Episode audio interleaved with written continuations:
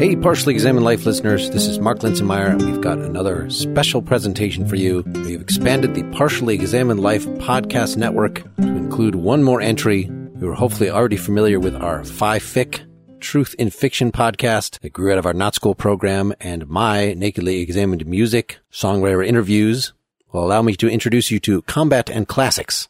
Now, you probably know that we have a loose affiliation with St. John's College, in that Wes went there for undergrad and Dylan taught there for quite a while.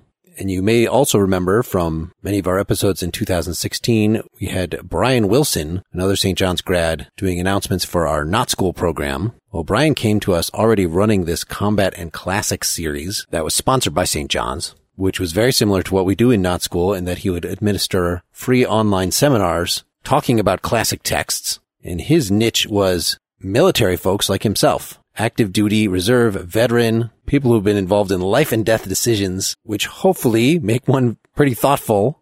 So for quite a while, he's administered these seminars to help military folks understand what a leader must be and know, techniques and examples of persuasion, and fundamental questions on the nature of man. So this new podcast, it started in 2017. They already have 10 episodes under their belt before this one that have only recently been released onto iTunes and such. This has that same bent, that area of concern, but of course, it is not really strictly focused on military issues, and the discussions are fully enjoyable whether you have anything to do with the military or any interest in the military or not. Brian Wilson is joined on all the discussions to date by Lise Van Boxel, a tutor at St. John's College, Santa Fe, and Jeffrey J.S. Black, a tutor at St. John's College, Annapolis. And you'll recall that tutor is just their idiosyncratic name for professor. Their discussions are shorter than PEL episodes. So you've got two academics on there, plus Brian with his set of concerns. So all the combat and classics episodes to date are now viewable from the Partially Examined Life website, or you can mosey on over to their own website, combatandclassics.org. And we wanted to launch their membership in our podcast network with a special event. And so our own Johnny's, Wes and Dylan joined the Combat and Classics team to discuss a text that PEL has not covered by Jean-Jacques Rousseau. Hope you enjoy it.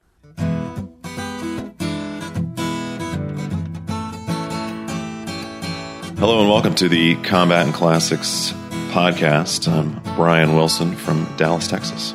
I'm Lise Van Boxel in Santa Fe, New Mexico. Jeff Black in Annapolis, Maryland. I'm Dylan Casey in Madison, Wisconsin. And this is Wes Alwan in Cambridge, Massachusetts.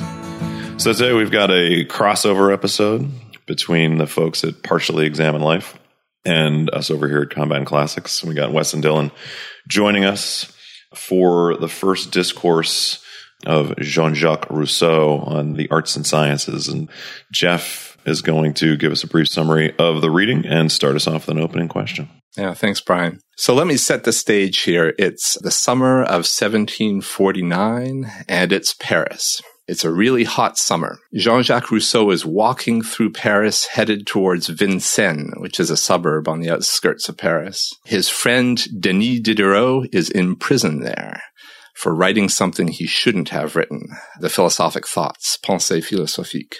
And Rousseau is really eager to see Denis Diderot. So he's walking quickly, but it's very hot. So he's worried that if he walks too quickly, he's just going to get tired out. So he brought a magazine with him to read. Magazine was called The Mercury. And inside the magazine, he finds a prize question posed by the Academy of Dijon asking this. Has the restoration of the sciences and arts tended to purify morals? And Rousseau would later say when he saw that question, he saw another universe and became another man. And he lost 15 minutes of his life somehow. And when he came to, he was sitting by the side of the road. His shirt was soaked with tears. And he immediately grabbed a piece of paper and a pencil and wrote one section of what would become the discourse on the sciences and the arts, the first discourse. And in that discourse, he answered the Academy's question by arguing that our souls have been corrupted in proportion to the advancement of our sciences and arts to perfection. So the Academy didn't ask him anything about moral corruption. They wanted to know about moral purity. They were really excited about the sciences and the arts. But Rousseau, as is typical for him, decided to take this in another direction. He said, no, not only no to the purification question, corruption, moral corruption is the result of the sciences and the arts. And so I, I just wanted to start with that. What is moral corruption? Why is it a bad thing? Name sounds bad, but why exactly is it bad? I think that was the tough part for me is trying to frame the ideal citizen and what the ideal citizen's morality looks like. Because he kind of drops that in the end about being a good citizen, but he doesn't really define it, I don't think. One of the major themes that seems to emerge is a sort of disparity between what you are and what you appear to be, right? It's sort of hypocrisy. That seems to lie at the center of what he means by corruption, a certain duplicity. And authenticity being not what you are, what you were, maybe. Covering over what you are so that you're two faced would be a modern way of putting mm-hmm. it. Yeah. Yeah, that fits pretty well with the negative connotation of corruption, but he talks about things like politeness as evidence of this hypocrisy or being two faced. And I guess I'd like to hear a little bit more as a polite person myself why being polite is a bad thing. He indicts everything about, you know, social convention, right, in one fell swoop, except for some kind of narrow band of old virtue, which I don't feel like he ever really identifies what that means, except mm-hmm. that it's anything that was old enough to be Spartan like, right? Mm-hmm. Like, for instance, it's not clear to me that the Spartans weren't polite, except maybe in polite in a way that was kind of, they weren't polite in a frilly way.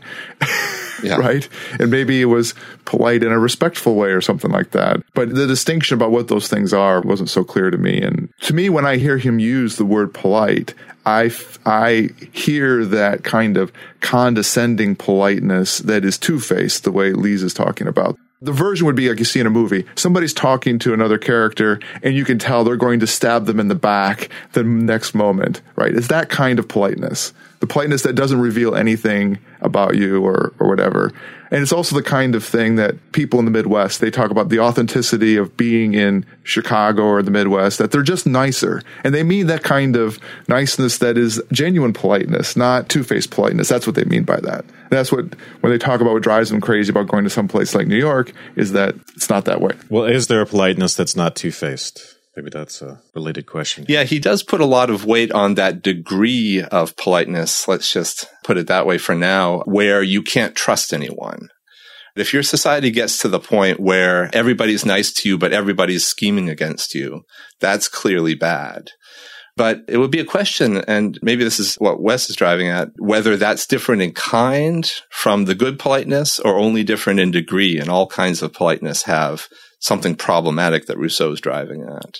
So if we go to the seed of Jeff's question when he restated just what's wrong with all politeness, one could dig a little deeper beyond the two-facedness of the kind of hypocrisy you see in the French court or dangerous liaisons and say politeness is based on a certain pretext that you care as much for the other person or ideally more so than you do for yourself. And that Rousseau, I think, thinks is at this point not possible, but that's what I think the crux of politeness means, at least in the modern era. Yeah, so he says on page four of my edition, which is the Hackett. So, how sweet it would be to live among us if outer appearances were always the likeness of the heart's dispositions, if decency were virtue, decency in his pejorative sense, if our maxims served as our rules, if true philosophy were inseparable from the title of the of philosopher. The implication here is that we have all sorts of thoughts and feelings that we hide socially on a daily basis, you know, they would be implied things to say. We don't like someone.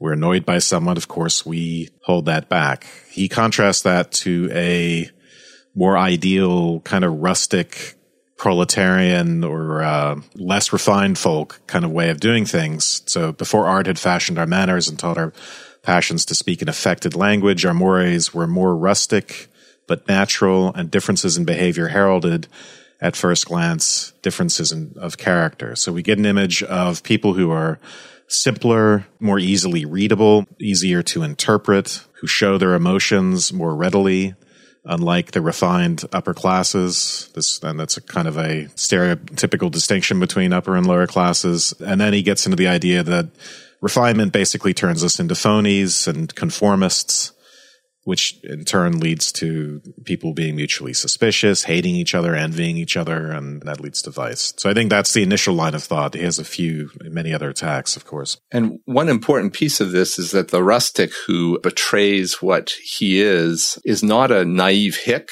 right? An artless hick, but is actually proud of the naked body under the clothes, right? So that person wants to be seen for what they are, warts and all, as it were, got nothing to hide. So maybe part of the critique of politeness is we're ashamed of ourselves there's how one views oneself. And then just to pick up on Wes's point, the complication that emerges, which we've sort of touched on, but it's worth saying explicitly, is that the difference between friends and enemies becomes obscured. In societies where people are actually more physically capable and more overt in their actions, it's clear to see who your friends and enemies are, and people are proud of declaring them and proud of themselves, to build on what Jeff said. And in the more sophisticated societies, the politeness covers over that distinction, which means you never really have true friends or you're never really sure that you do. And as Jeff said, that is because of a sort of self shame of showing what you are. You're actually ugly. Yeah, I think one way to wreck a dinner party would be to say, so, uh, who are your enemies? Right? Why don't we go around the table and just say uh, who our enemies are? Right? All of uh, you. yeah, exactly. Wouldn't everybody want to say, oh, "What are you talking about? I don't have any enemies. What what kind of person do you think I am?" But could that be true? We could add the compliment to that. It would be sort of uncomfortable too if you had a fairly large dinner party and you said, "So who's your best friend?" Right. yeah. Whereas I suspect there might have been a time where people wouldn't have been embarrassed about that because they would understand what friendship is and realize there might be different types or degrees. But there's a pretext now that, well, of course, we're all best friends, which is not possible. This is certainly a big chunk of Rousseau's argument. And as Wes was pointing out, it's kind of the opening salvo, right? The first few pages of the discourse talk about our morals and the politeness of the French or Europeans of Rousseau's time. But then he moves on to this argument has a, a, different ground after he states his thesis. And he says this, or it kind of implies this very strange thing. If you have corrupt morals, you'll be conquered right? And there's a, a yeah. fairly long list of peoples who had corrupt morals and then were conquered by barbarian peoples with pure morals. So presumably the argument is not that you're going to be conquered because you're too polite, right? You know, something like Canadians, what happen, what do Canadians say when they're being invaded? Oh, I'm sorry, right? You know, um, so what's the connection there? This seems like another thrust in the argument about moral corruption. What's the conquest angle? So he uses this phrase vain curiosity. Yeah. Yeah. That was certainly a confusing part because, you know, he and kind of relying on Montaigne talks about the Native Americans and uses them as, as an example of a people that will not be conquered, partly because they have so few needs. Uh huh. And that didn't end up the case. No, and in fact, in some of those footnotes, he talks about the Spanish and their behavior in, in South America, right? So he knows that whatever moral purity the Native Americans have, their time is limited at the hands of the Europeans, right? They're going to suffer defeat at the hands of the Europeans. So there's obviously some kind of complication here. So the initial thrust is that truth seeking leads to weakness. This is on, I don't know if it's useful to refer to pages, but five of my edition. I sort of took it as him saying, you get your eye off the ball. There's a kind of multiplicity of aims that happens that as a community, you end up being less focused on the primary things. And there's sort of too many things, and you have a kind of dissolution that leads to weakness. That's part of it. It's not, I wasn't sure if that's a corruption exactly, but at least a, a diminution.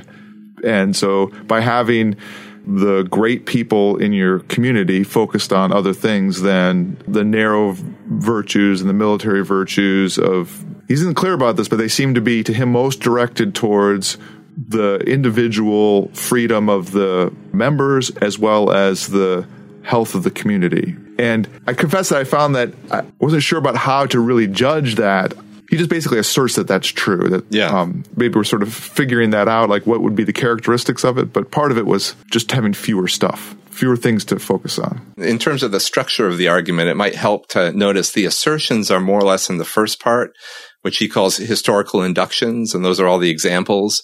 And then he comes back to some reasoning in the second part, although that reasoning could be entirely unsatisfactory, right? But we could look at that if we wanted to about the decline of the military virtues. Dylan introduces a further complication, which is related to the opening question, namely, what is the purpose of civil society? So it seems like we've looked at corruption in terms of the individual, but if we're going to look at it as a societal thing also, we need to understand what a healthy society would be. Sure. So he has a line in the first part pretty early on. It's maybe like the fourth or fifth paragraph in the first part where he says, The mind, as well as the body, has its needs. Those of the body are the basis of society, those of the mind, its ornaments. So I think that kind of gets to Lise's point, but that line is very confusing to me because, you know, he's maybe trying to be a little provocative. But when you think about vice, you usually think about the body, right? You think about gluttony, you think about sloth, you think about most vices dealing with the body. And it seems like he's either saying that outside of the corrupt society, there wouldn't be those vices of the body, and that there's no real virtue in examining what he calls these ornaments, these pursuits of the mind, that there's worse vices in the pursuits of the mind. And to a certain degree, it makes sense, right? He talks about how science and the arts have garnered with flowers the chains that kings have put upon the people. Yes. You know, which is something that you can wrap your head around. And you can say, okay, yeah, so much as it encourages the subjugation of a free society and not the flourishing of a free society, you can kind of get your head wrapped around that. But I think even that concept kind of contradicts this because he just says that the ideal society, or at least implies the ideal society, is based around satisfying bodily needs, but only the most basic bodily needs. And that's a little tricky for me to wrap my head around that. Well, maybe one helpful thing here is just to see an implication of that sentence or those two sentences you read, right? Which is that the needs of the body are the foundations of society, but satisfying the needs of the body is intrinsically unpleasant, right? In other words, if it were pleasant, we wouldn't need to satisfy the needs of the mind in order to make things hold together.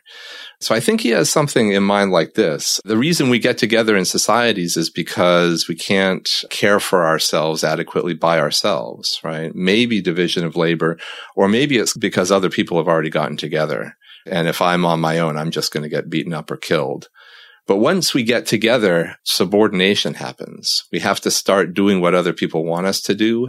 And that is really unpleasant. There's no way to make being in an organization or being in a society pleasant unless you conceal it using maybe the sciences and the arts or maybe something else, but something that can make me feel good about myself in a situation where I'm nonetheless doing the bidding of other people. And if you think about our lives, a lot of our lives are spent doing stuff that we wouldn't do unless we were paid for them or unless we got a reputation for them.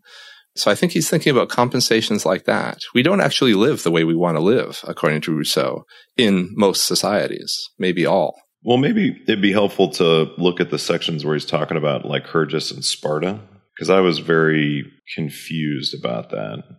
And I'm trying to pull it up. And usually what I do, Wes and Dylan, is I just kind of allude to a section that I vaguely remember, and then Jeff and Lise mm-hmm. just kind of remember it verbatim and then explain it to me. That's usually how this shtick it's works. in part one, page seven in my edition, if that helps. So you know, you're talking about making people do things or, you know, doing things you don't want to do. And there, at the point with Sparta, he's turning to the virtue of ignorance. And there's actually like a three page argument there around the idea that ignorance is preferable to what Socrates called conceit of wisdom, the idea, the thinking that you know things when you don't really know things.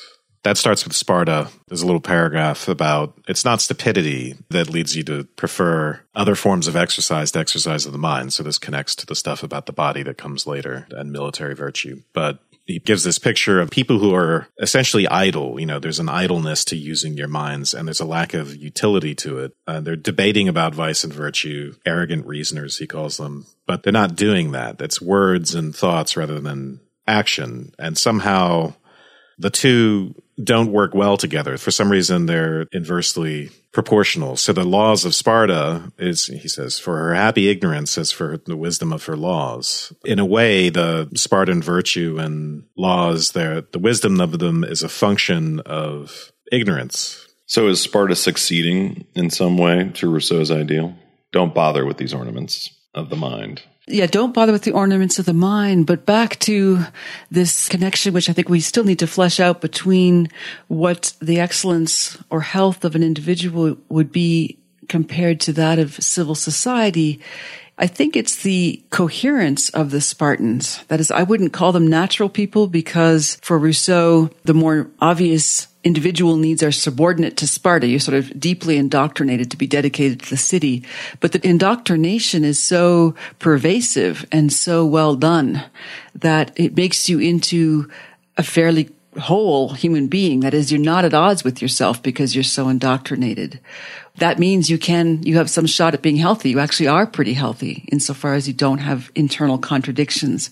It's the modern societies where you aren't so committed to the society as a whole, and hence your individual desires emerge and are at odds with society, while you're also required to pretend that they're not.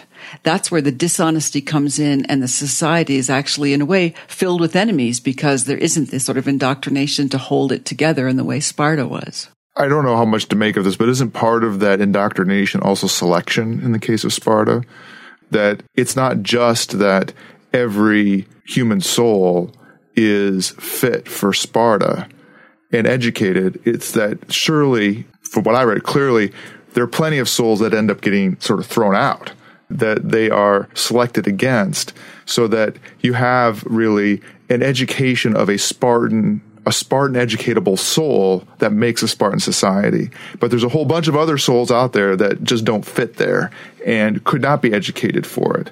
And that thinking a little bit more about this dissolution that I referred to before is that part of it having your mind on different individuals with different balls is a kind of I don't know if it's pluralism or multivalency of different kinds of souls in it that the society that would have that would necessarily be less focused.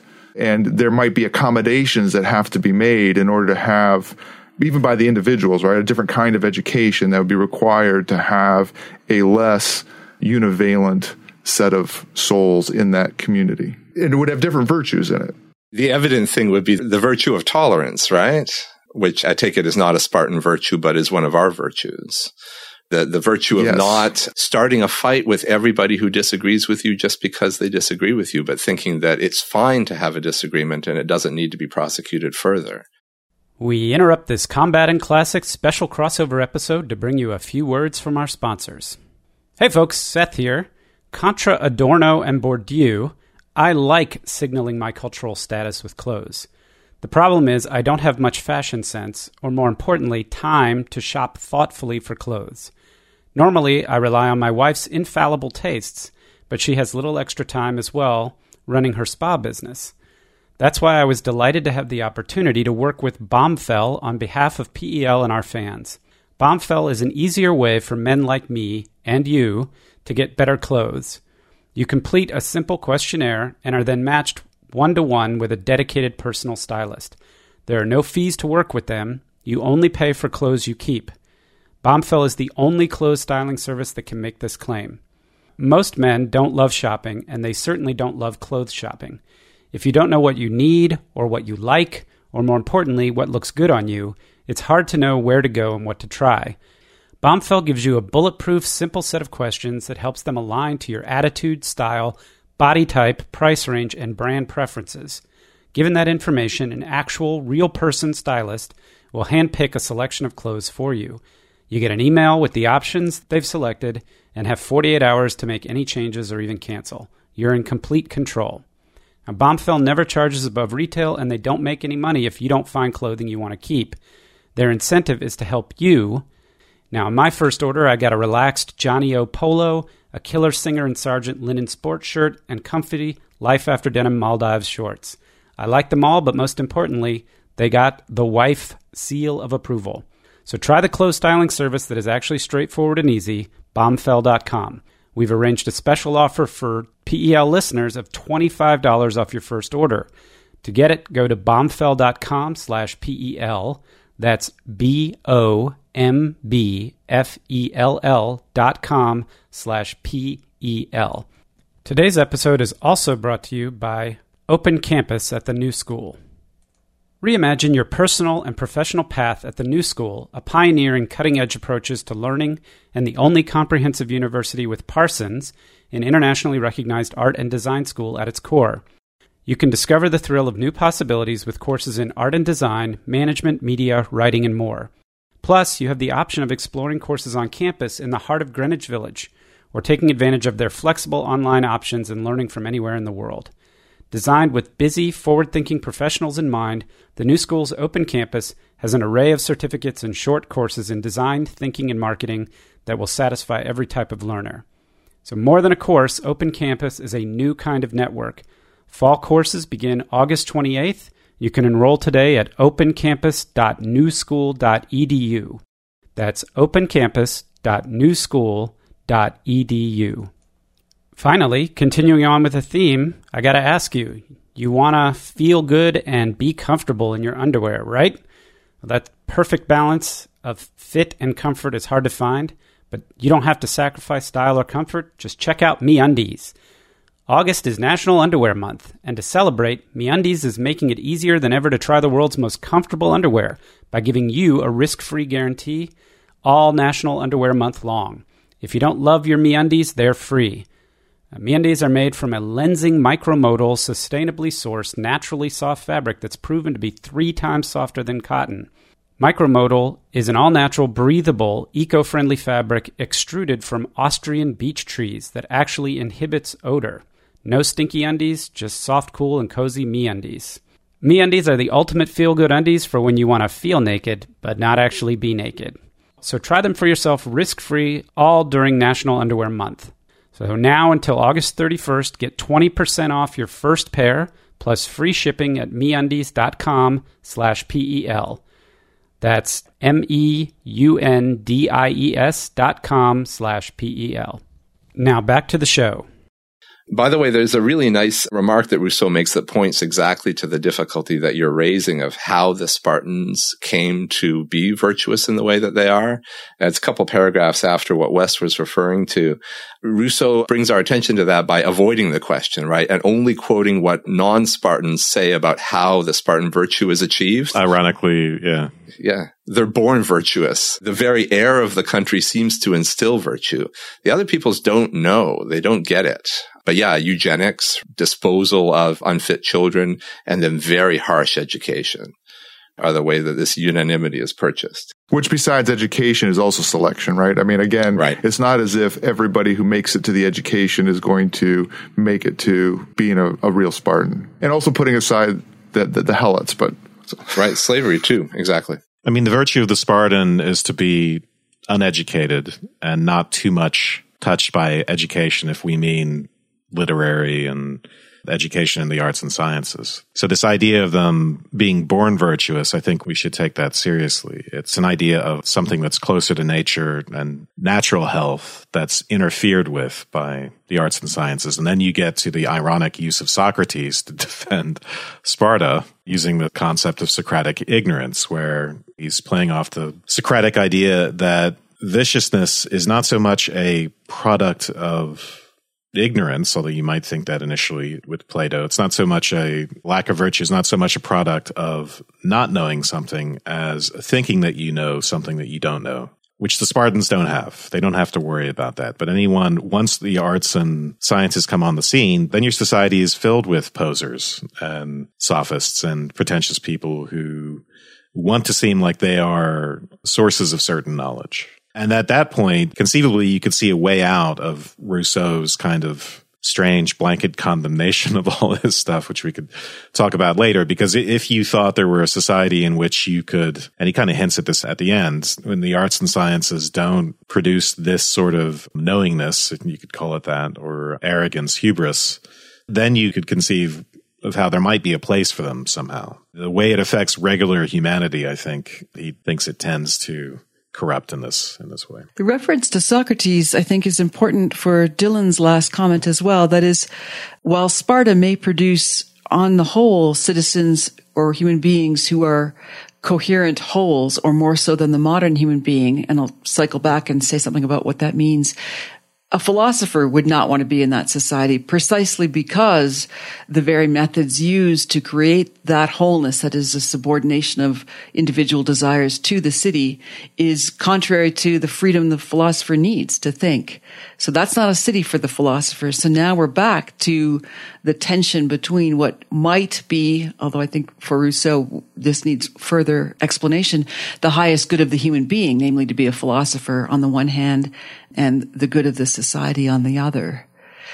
Should we cycle back and say something about what wholeness is? Because that might not be familiar to some of our listeners. We, are employing it. It's an important part of the text.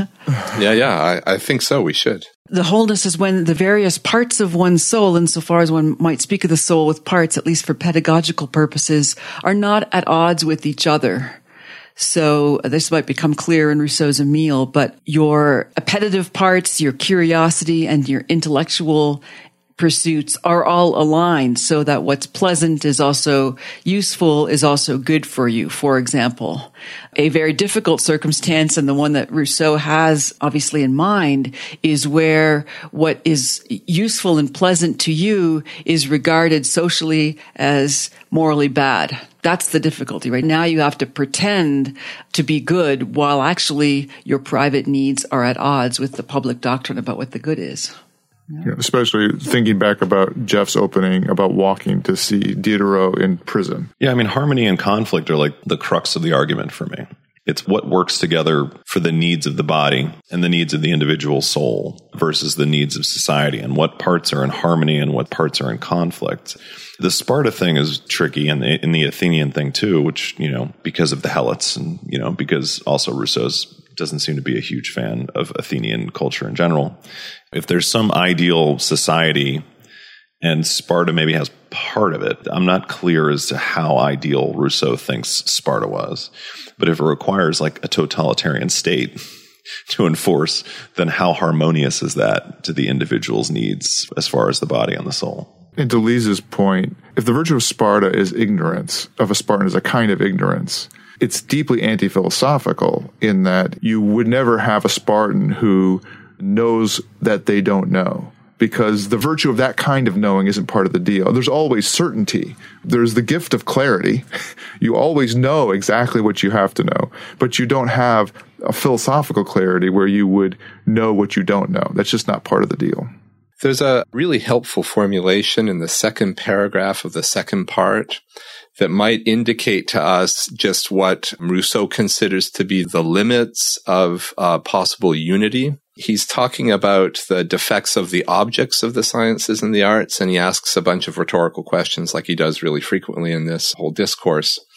And one of these rhetorical questions is, who would want to spend his life in sterile speculations, the stuff that we enjoy doing, if each of us consulting only the duties of man and the needs of nature had time for nothing except his fatherland, the unfortunate, and his friends. And so there you get two things and then three things. Maybe it's not possible really, or even not desirable really for Rousseau to reduce that list to one thing or one list of one thing maybe there's always going to be some difficulty combining what it is to be a human being by nature and what it is to be a man with duties, let's say. But that is certainly better than the multitude of futile concerns that civilized human beings have, according to him. If I could do the, the thing that shall not be done, which is refer to an outside text, there is an image that might be helpful here. Again, Rousseau's Emile, um, when he's trying to distinguish what I would call coherence or, or wholeness of a human being, one could also say a natural human being, from the unnatural one, he uses the image of a plant.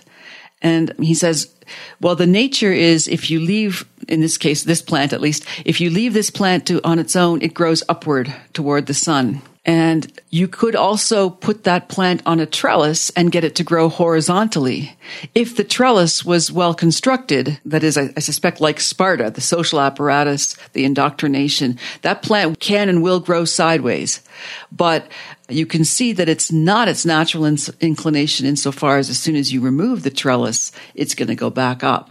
So I think that's the difference is if you're going to cultivate the nature of a human being so that it is social, you do need a strong trellis like Sparta to reduce the incoherence. If that's your goal, that's how to do it. And if you want a human being to be natural, it's a whole, it's a different story. And again, part of the problem of the modern situation is we haven't actually clearly defined what it is that we want out of our society. But the, I think that, you know, the trellis is a construction, right? It's an artifice. It's an artifice. And so if you have a society based on some amount of artifice, as pretty a trellis as it might be, as much as it may in the short term even allow that plant to grow quote unquote stronger in the long term, the lack of minor conflicts that will kind of smooth out existence don't exist or don't occur. By being comfortable in ignorance or be, being comfortable growing around artifice restricts our ability to find out what is true and not true. Goes back to Jeff's point, though, right? That may be a political conflict that can never be overcome. The same conflict, say, that comes up in Plato's Republic. Of course, society requires artifice. Right? Of course, it requires certain education. I was just going to say that just to pursue the analogy a little bit, even if we were to say that the society is a kind of trellis, or you need to have a good, sturdy trellis, in, aka society, to do that, but left alone, the plant will grow in its own direction. In that analogy itself, there is the trellis of whatever that environment is enough sunlight, enough dirt, enough air, enough water. I mean, there's a whole apparatus for which the plant will not exist at all. There's a context of embeddedness that it really can only mean that the most well aligned set of nutrients and environment that leads to the flourishing of that plant in the way it most naturally would.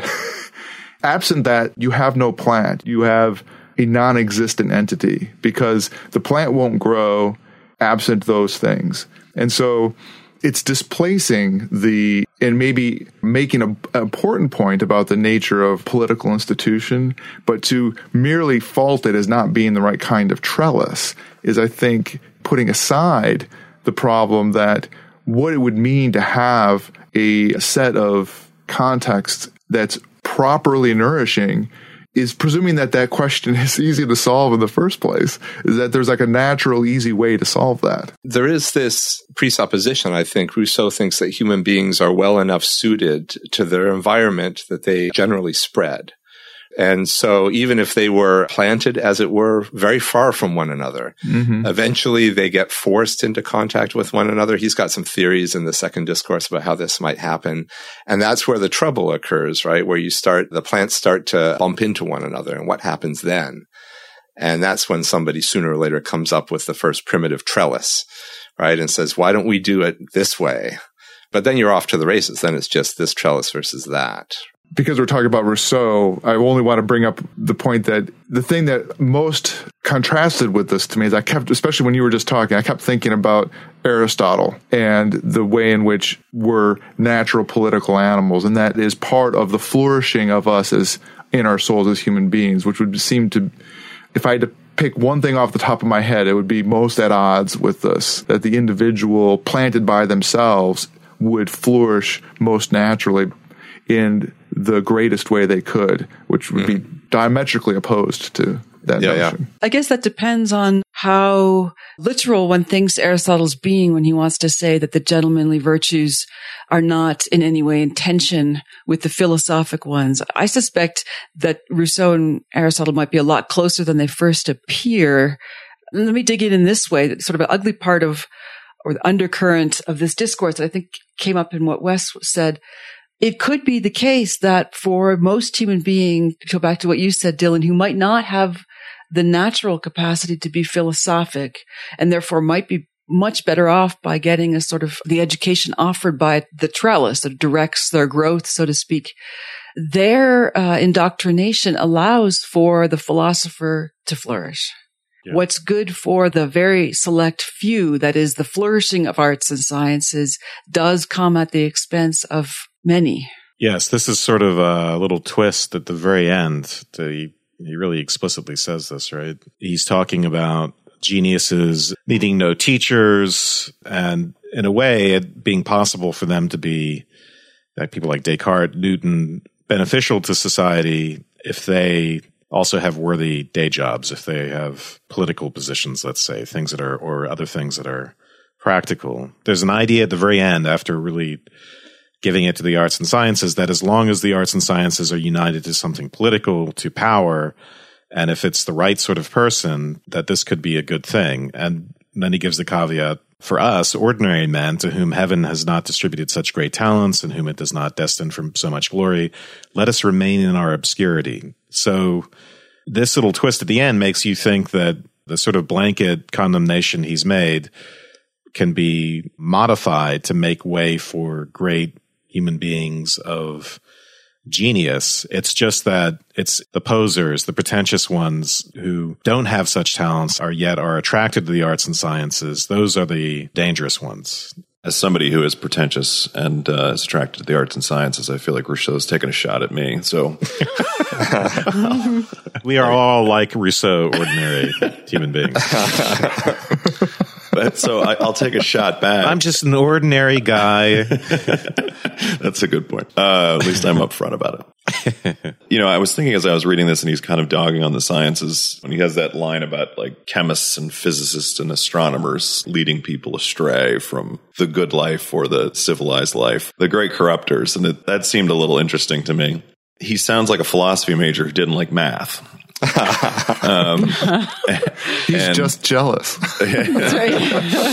and so I'm like, I'm thinking about the notional sign on the front of the School of Plato, which is, you know, let no man enter here who hasn't studied geometry.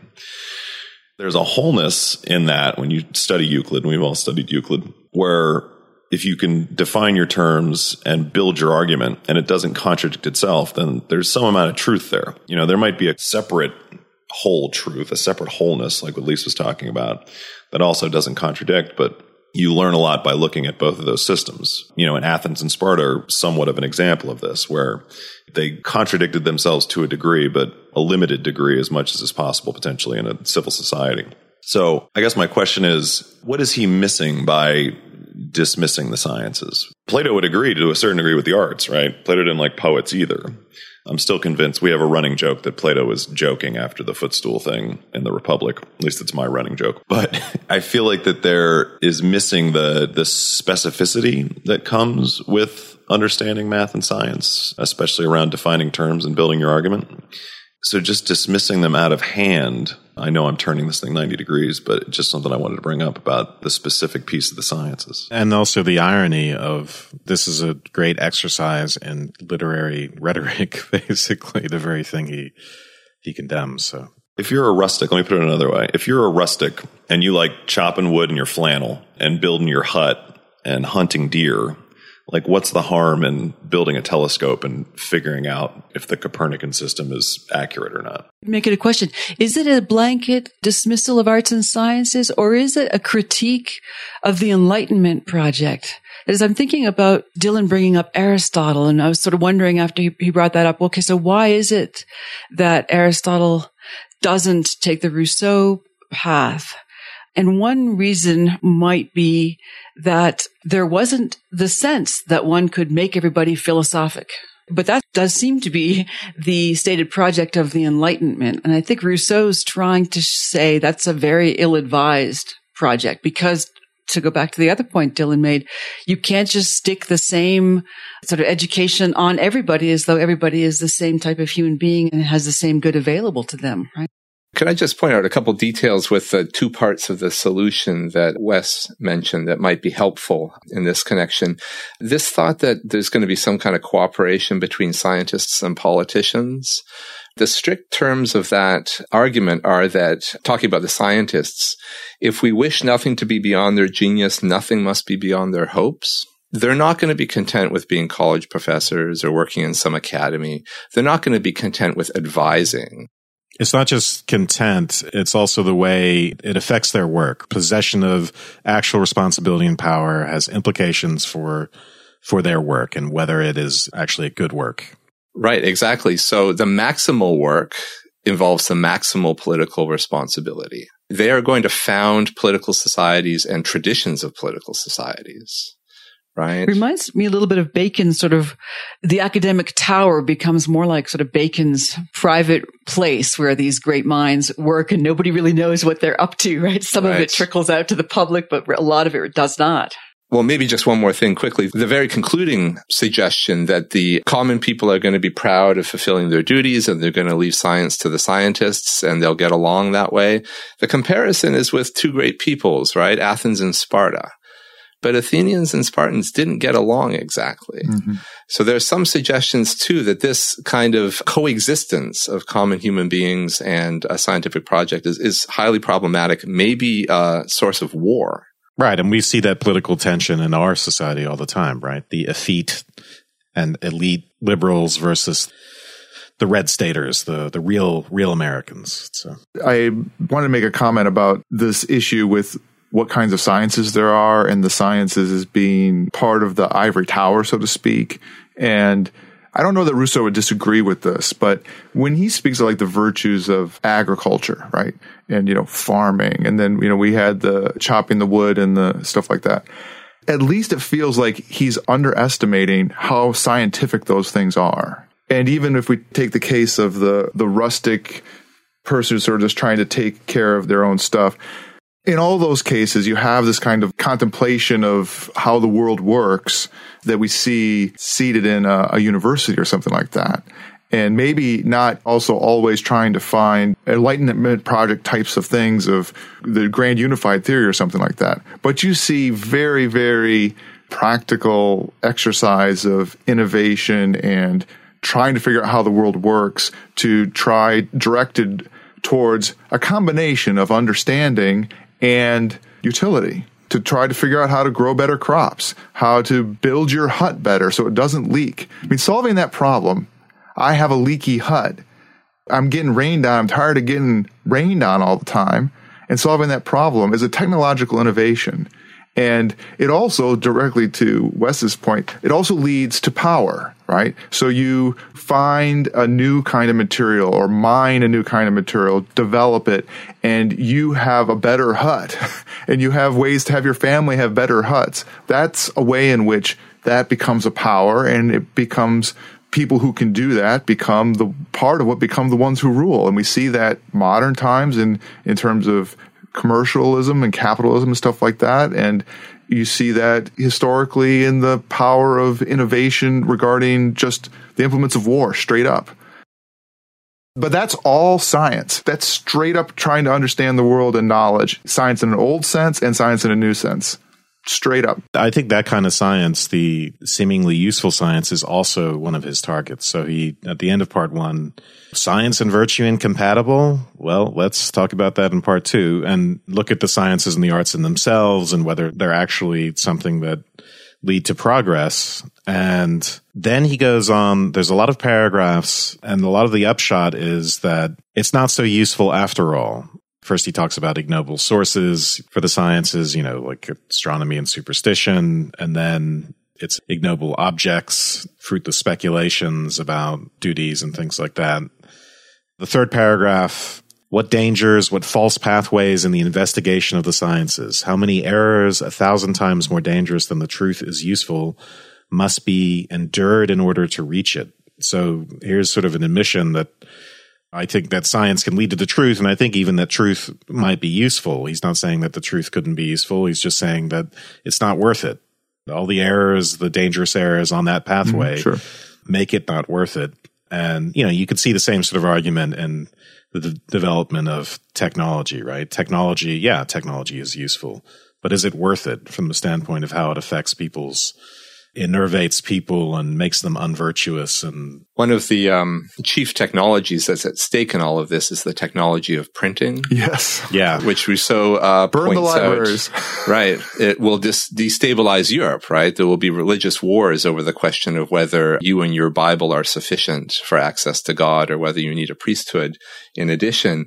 But Rousseau himself writes and publishes He even calls attention to this when he says, Oh, Socrates was so great. He left nothing behind other than the memory of his virtue. You know, but Plato, of course, very busily wrote a number of things about Socrates, including things that he claims Socrates said. So Rousseau, I think, is not simply dismissive of useful technologies. And he is trying to think of ways to turn the ones that are useful to the benefit of healthy human flourishing in accord with the other parts of his argument. He also read a lot of books. Absolutely. Including a lot of math and science, by the way. Yeah, I mean, the contradiction is so glaring that, I mean, he's a philosopher, he's a writer, he's doing rhetoric here, and it's a literary enterprise, and he's an intellectual condemning intellectuals. It's not the first and last time that's happened, but it would be nice to hear more about, well, what's your place in all this? Are you just the intellectual trying to undo intellectualism in general and therefore it's sort of it's justified it's a means to an end or how does his activity fit into all of this um, and he's an ordinary man remember he's not one of the geniuses who has the right to do this so well, he says that about himself, but he also has a frontispiece that depicts yes. him as Prometheus, bringing the fire of the sciences to the people. So I think he has a, a way of speaking from a couple different perspectives. I think he thinks he's the equal of Plato, for example. But sorry, go ahead, Lise. No, I was going to say that that seems right to me. So then, if we dig a little farther into, so what's he actually up to? It seems, I think we've said this in various ways, but let's pull the threads together. He's concerned, um, and he names some particular people that even geniuses, at least some of the geniuses, are very inclined to, given what they are today, to want public honor, to be honored, to be recognized, and that as a result of that, their studies, their inquiries are becoming simply utilitarian or simply aimed at the pleasure of the many. Whereas it's sort of like putting the cart before the horse. In fact, those geniuses should be doing not necessarily useless things, but they ought to be guided simply by their curiosity and their interests. They ought to determine their own projects, whereas what's happening now is that their projects are being determined by non-geniuses. Like the magazine ad asking for a discourse on, well, not even on, but explaining how the arts and sciences have improved, improved virtue. Yeah, exactly. Asking the wrong question. Yeah.